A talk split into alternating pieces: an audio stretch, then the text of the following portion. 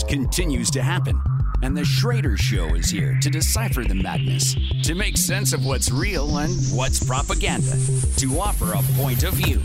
This is 1360 and 97.5 WTAQ. Now, here's Steve Schroeder. Well, good Saturday afternoon, Northeast Wisconsin. This is the Schroeder Show, and I am your host, Steve Schroeder. Of course, I'm here with the great producer, Shannon. We're ready to go today. And, well, the news was just what the news is every day it's scandals and all this kind of stuff. So we've got our buddy Mike Dubord in studio with us with his beautiful fiance, Lori. And uh, we're just he's going to do an hour with us again, like we did last week. So, Mike, welcome back. Thank and, you. Looking uh, forward to it. You know, watching the news this week, you wanted to vent a little bit, It's a 30 minute drive from Francis Creek to Green Bay. and it's worth every minute And of it. all the way up here, Lori is like, honey, are you going to get all those F bombs out before you go on the air? it's amazing how we can do that, isn't it? 40 years I've been doing this. And I got busted once, one time. But I didn't know I was on the air. So. I was, I've got at least a decade on air experience, and I've come close. Yeah. and and not out of rage, just Right. out of like, especially the uh, vulgar term for poop. yeah. That one's easy to have slip out once. in a while. Anytime I see Letitia James's face on the TV, I literally want to r- whip the remote control at the screen and shatter the TV. I I more want to vomit, but we still have Yeah, a yeah. negative reaction to Letitia James. And and let's start there, why don't we? So this bogus lawsuit against Trump that had no victims. Understand the fraud cases that Letitia James, since you, since you brought it up, no, you know what I mean? No individual investor, nor did any bank say to Trump, "Oh, you overvalued your your property so much." We've got a clip from Kevin O'Leary, you know, from the Shark t- Shark Tank, Yeah. and he says, "Look." He was talking to some CNN idiot reporter who happens to be a lawyer because pretty much TV journalists are all lawyers. And O'Leary, right, Shannon? O'Leary just he didn't snap, but he snapped the right way. He snapped with logic, and he just buries her. I mean, buries her. And she and she obviously wasn't smart enough to get out of it. It was awesome, but um, you know, you see this stuff and it drives you nuts. Any one of Biden's scandals would have been enough for me to do three week, weeks worth of radio five days a week Right. in the old days. Now he's just throwing so much crap at this country, and, and who knows really who's running the country, right? Yeah. I'd say it's Obama and the minions, but who can prove that, Yeah. right? There's a puppet master out there somewhere, that's for sure. Right, because I mean, the guy.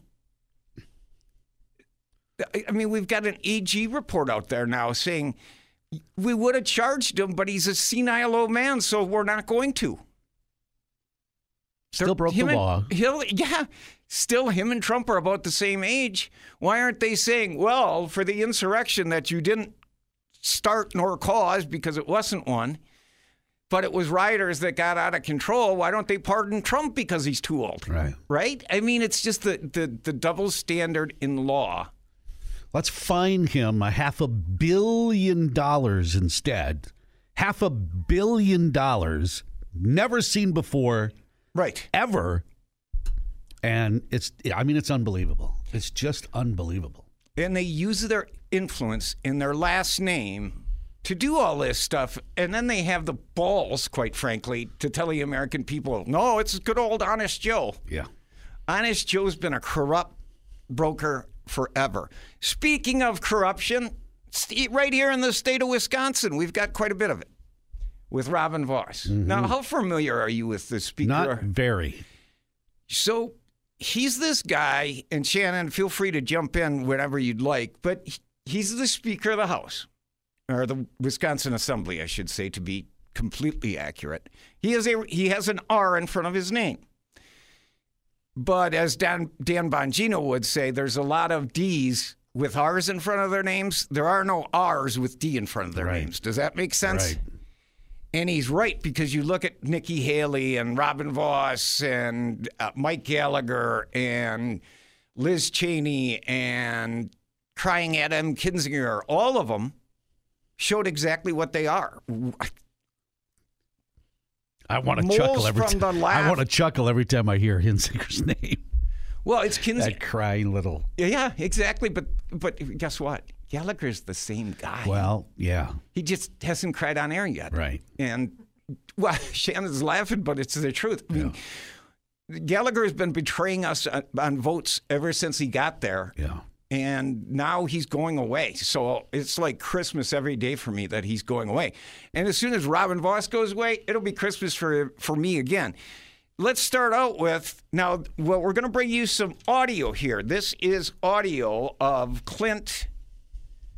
Uh, Clint Lancaster, and he was on Congressman Matt Gaetz. Now, Congressman Matt Gaetz is a congressman out of Florida. Remember him?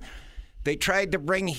Remember, they tried to him bring him down on some bogus, you know, sex deal, right? Like where he was importing underage Right. prostitutes. It was all garbage. Right.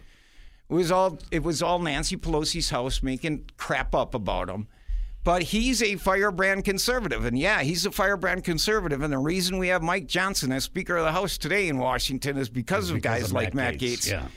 Um, I take I take what he has to say relatively. Uh, I take it in mind anyway.